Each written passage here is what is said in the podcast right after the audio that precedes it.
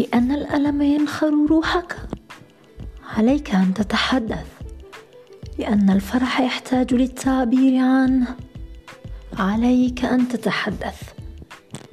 لأن الواقع بحاجة لمن يصفه عليك أن تتحدث. لأن الأفكار يجب أن تطرد من العقل عليك أن تتحدث. ولنكتب التاريخ علينا أن نتحدث. لهذا سأكون أنا منار وهذا بودكاست عندما أتحدث.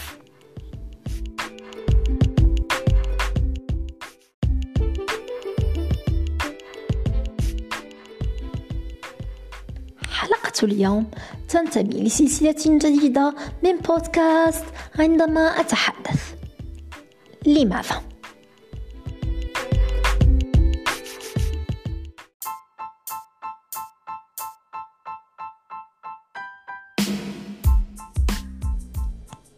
أول أمر يخطر على أي شخص منا بعد حصوله على شهادة البكالوريا هو التخصص الذي سيختاره ليكمل حياته الأكاديمية. البعض منا فكر فيه منذ أن وضع أول خطوة له في المدرسة. والبعض الآخر فكر في تخصص يفتح له الآفاق. في حين كان البعض همه الوحيد هو الحصول على شهادة بغض النظر عن التخصص الذي سيدرسه. الأهم من كل هذا الآن هو لماذا المدرسة العليا للإعلام الآلي كما هو موضح في عنوان الحلقة لشهرتها لأهمية الميدان للوظيفة الجاهزة بعد التخرج أو لأنها الحلم. هذه هي أهم الاحتمالات للإجابة عن سؤال لماذا المدرسة العليا للإعلام الآلي لكن ما لا يعرفه الكثير أن المدرسة لم تكن بهذه الشهرة حين اخترتها أنذاك. أهمية الميدان لا يمكن لأي أحد أن يحكم على أهميته. لأنها كبيرة جدا ولا تحتاج للحديث عنها. أما الوظيفة والذي يجهله الكثير أنها لن تكون جاهزة أبدا بعد التخرج. على المتخرج بشهادة مهندس دولة في الإعلام الآلي أن يبحث عن وظيفته بنفسه. أما الحلم فقد كان حلمي كل ما يتعلق بالتعليم الإلقاء وكذلك الصحافة والإعلام. لكن شاءت الأقدار أن تكون المدرسة قدر المحتوم لو سألتني قائلا هل ستختارين المدرسة العليا للإعلام الآلي؟ لو أتيحت لك فرصة ثانية للاختيار؟ سأجيبك دون تردد قائلة لا. لكن هذا لا يعني أن المدرسة سيئة أو أن ميدان التعلم غير مهم. لكن هذا لا يعني أن المدرسة سيئة أو أن ميدان التعلم غير مهم. فقد قدمت لي المدرسة دروسا وخدمات لم أكن لأتعلمها أو أحصل عليها وأنا في هذا العمر. لم أكن أعلم أن لي قدرات تسمح لي بدراسة ما أدرس. مجال لم أهتم به مطلقا ولم أفكر فيه حتى. مجال لا أملك أدنى فكرة عليه اكتشفت نفسي في حل المشكلات طريقة التفكير العمل في الضغط والذي أخذ طاقتي بشكل كبير. اكتشفت سرعتي في إيجاد الحلول. هذا ما كنت أجهله.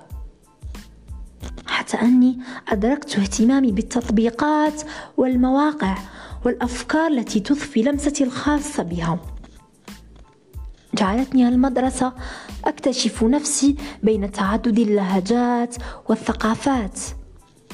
وجدتني بين فئة من الأذكياء ما يرفع من معنوياتي وإنتاجيتي. غيرت المدرسة من نظرتي لمنار القديمة.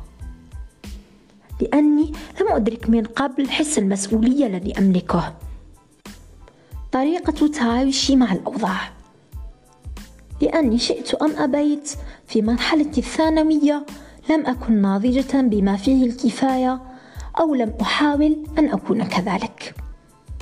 ببساطة كنت بثانوية تبعد بخمس دقائق فقط عن بيتي.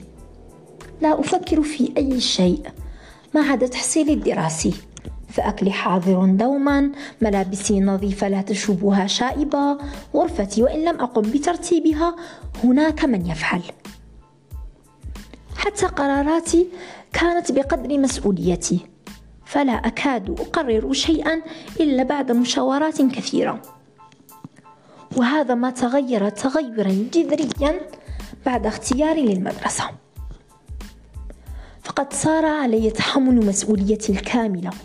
وقت استيقاظي تنظيم وقتي تحضير أكلي والاهتمام بحاجياتي بالإضافة إلى تنسيق وقت دراستي. اختيار الأشخاص المحيطين بي. أخذ قرارات مصيرية في وقت سريع. اختيار كلام وردود تليق بي وتخدمني صار علي التحكم في المال. كل هذا في كفة وتحمل البعد عن العائلة في كفة أخرى. بالمختصر علمتني المدرسة أن أحيا حياة بعيدة كل البعد عن حياتي السابقة وحتى الحياة التي خططت لها. حتى أنها غيرت من طريقة تشبثي بأحلامي. فقد اقتنعت أنه بإمكاني دراسة المجال دون التخلي عن ممارسة هواياتي. في المقابل التخلي عن بعض العادات السيئة كالنوم تضييع الوقت في الهاتف وعدم التخطيط. مجال الإعلام الآلي كبير كبير جدا لدرجة أنك تستطيع إيجاد نفسك في نقطة من بحره. الإعلام الآلي ليس فقط برمجة وأدوات وتجهيزات ودارات هو تفكير. هو حل مثالي لمختلف المشاكل. هو كيان هو خليفة الإنسان. وهذه هي الحقيقة لأنه يعكس عقل الإنسان وقدراته الهائلة. الإعلام الآلي موجود داخل كل واحد منا بطريقته ومفهومه. الإعلام الآلي موجود في كل مجال. ويخدم كل ميدان. هو الواقع في ظل افتراضيته. وهذا ما كنا نجهله نحن وما أدركه الآخرون إدراكا جيدا.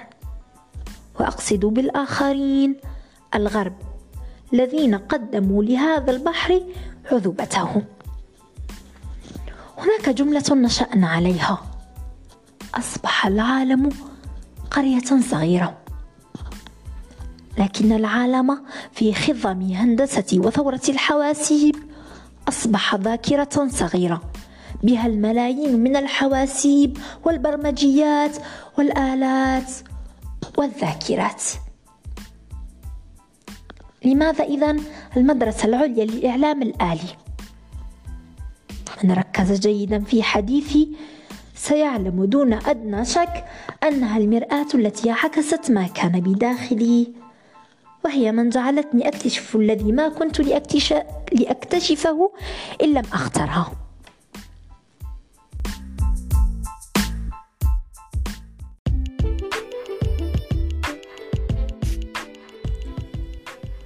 كانت هذه حلقتنا لليوم. شاركوها مع من بدا لكم وإلى حين نلقاكم في حلقة جديدة.